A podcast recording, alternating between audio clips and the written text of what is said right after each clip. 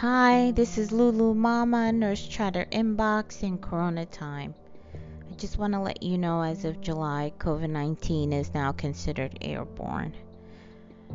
A little information, coronavirus, the disease COVID nineteen is an infectious disease caused by a newly discovered coronavirus. C O COVID V virus D disease nineteen twenty nineteen. It's really called SARS-C o V two, which is a severe acute respiratory syndrome. It's two because the first one came from China in two thousand three. COVID nineteen appeared in Wuhan, a city in China, from an animal believed to be a bat, then went to a second source, a human. Transmission of SARS-C o V two can occur through direct, indirect, or close contact with an infected person through an infected secretions such as saliva, respiratory secretions, or their respiratory droplets, which are expelled when an infected person coughs, sneezes, talks, or sings. And then it becomes contact, which means then you touch your mouth, nose, eyes, and infect yourself. Hence, washing your hands for at least twenty seconds or Pureperoling. The droplets happen if you're in close proximity, which you know have to be less than six feet. Hence the mask. Now, airborne transmission is defined as the spread of an infectious agent caused by the dissemination of a droplet nuclei, aerosols that have remained infectious when suspended in air over long distances in time. So, that means close proximities, or someone sneezes and then pa- you can pass by that area without a mask.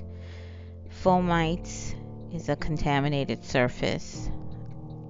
That's your hair or any surfaces like clothes. They could live there. Alcohol can kill certain contaminated surfaces.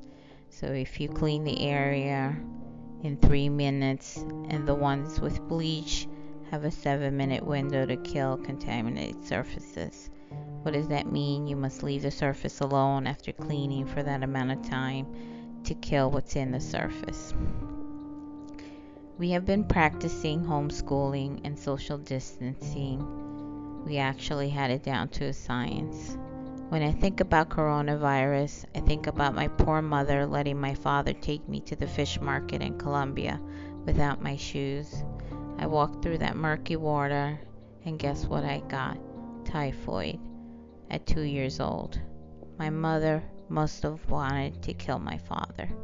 I recovered, and it was totally preventable if I had my shoes and someone paying attention where I stepped on. It was a close one, but it would not be the only time I would be fighting for my life. My husband and I, we have been practicing social distancing since the boys were diagnosed with autism at eighteen months old. See, last summer, we had been fighting the district over baby number two. He had behavioral problems, and I had been working closely with my neurologist, tweaking his medications. The district did not feel he belonged there. In August, after having a great summer program, the district was still against him returning to their school. That's when our battle truly began, because we had to call advocates, including the state regional office, for my son to go back to the school, the district school. Unfortunately, they felt that suspending an eight-year-old would be the way to scare us a little, but they didn't know that my hubby and I are fighters by nature. When the second suspension happened, I already had him evaluated at a school, hoping that the meeting on October third would be an easy transition. I can be pushy, and I had requested a new behavioral plan. In between the second suspension, he was home. I was getting him ready for that school, and for three days of suspension, he got an hour of homeschooling until October third meeting. Based on the new behavioral plan, he got rejected from the school he got accepted and became a homeschool kid, not by choice, but by circumstances. So from October to January, baby number two was homeschooled until January fifteenth. This was a hard blow, besides almost losing my life after gallbladder surgery that caused pancreatitis, the one that kills, necrotizing pancreatitis with pseudocyst, a month after having my twin boys. See, I know what it feels like to go to an emergency room when it's madness and it takes two days to get a room prior to surgery. I saw the nurse for my medications and I worked in this institution. I happened to go to the bathroom and realized I had hives from the antibiotics. That's how I found out I had an allergic reaction. Both times I was placed in a room and I was admitted immediately. My second admission was the hardest because I physically saw myself deteriorating.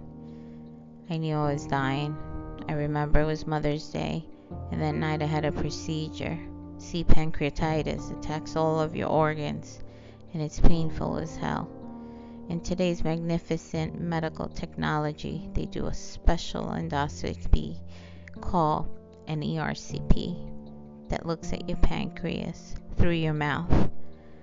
They found some sludge of some gallstones that had affected the pancreas. The day I opened my eyes was two days later. I was in the surgical I C U in an induced coma secondary to respiratory failure. So I was in a mechanical ventilation with a tube down my throat and physically restrained to keep me from taking any more tubes out. I constantly saw my family and friends. My brother was at the ledge of my bed, slept there every night with me. COVID patients, whether they survived or not, their last days feeling alone is something I can never conceive through my illness, not having my husband or my brother around for support. I think about my two co-workers that battled cancer and had the most beautiful vigil and ceremony and funeral, not our COVID victims and their family members. They were treated like a war zone. When visitors were being minimized from the time it was two, and one morning it was two, and by one p.m. it was one. One patient called me over and was so upset about the change of visitors. I couldn't believe it. At the time, maybe because it was truly a time where I called it information overload. The way we cared for our patients changed minute to minute.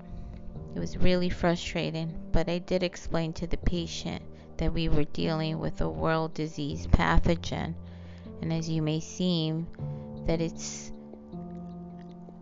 at the time you might have taken it a little bit personally, we're doing it for your safety and the safety of your family and the other patients on the floor and everybody working on the unit. It sufficed him until a couple of days later there was no visitors allowed, and that was another thing.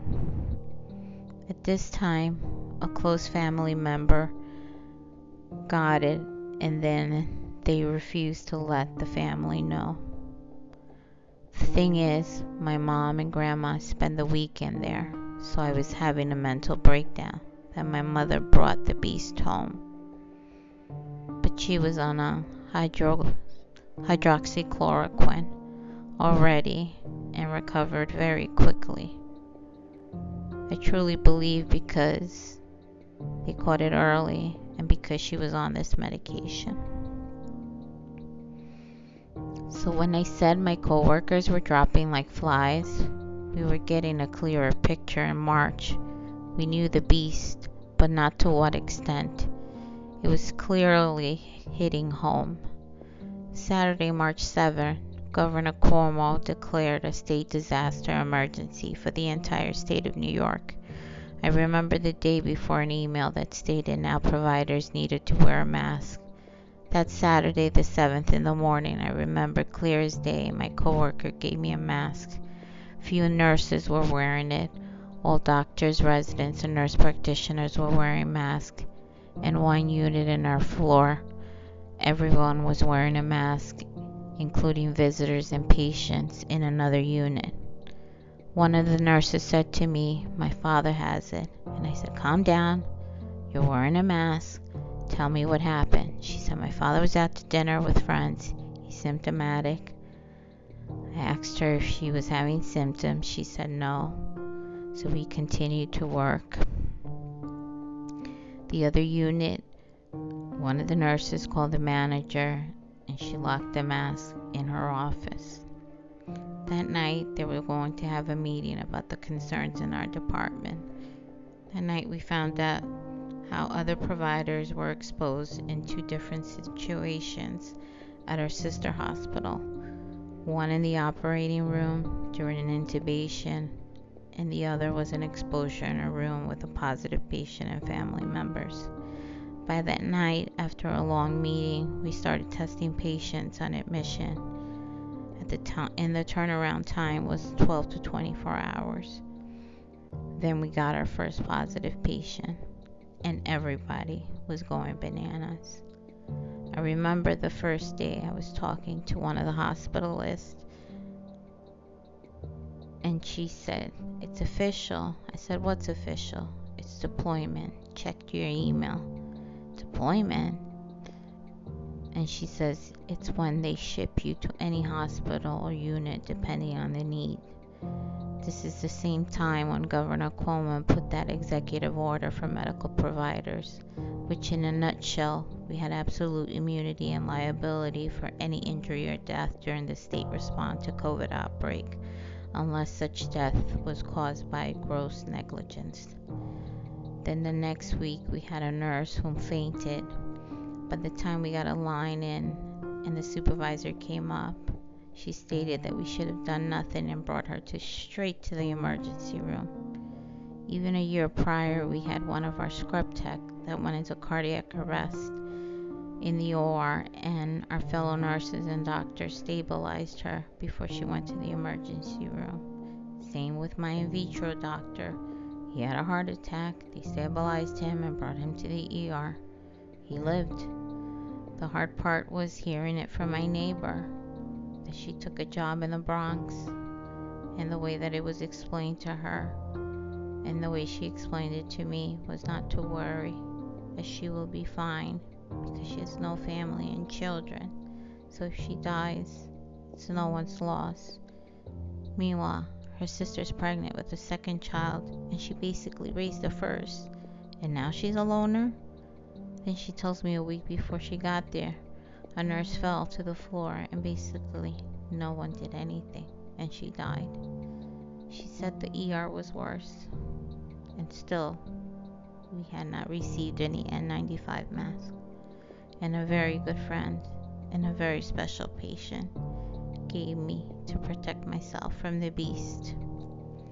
And just like that, like a horror story, we saw the administrators and management turn their face one way to a cold steel face to tell our units what we were facing next.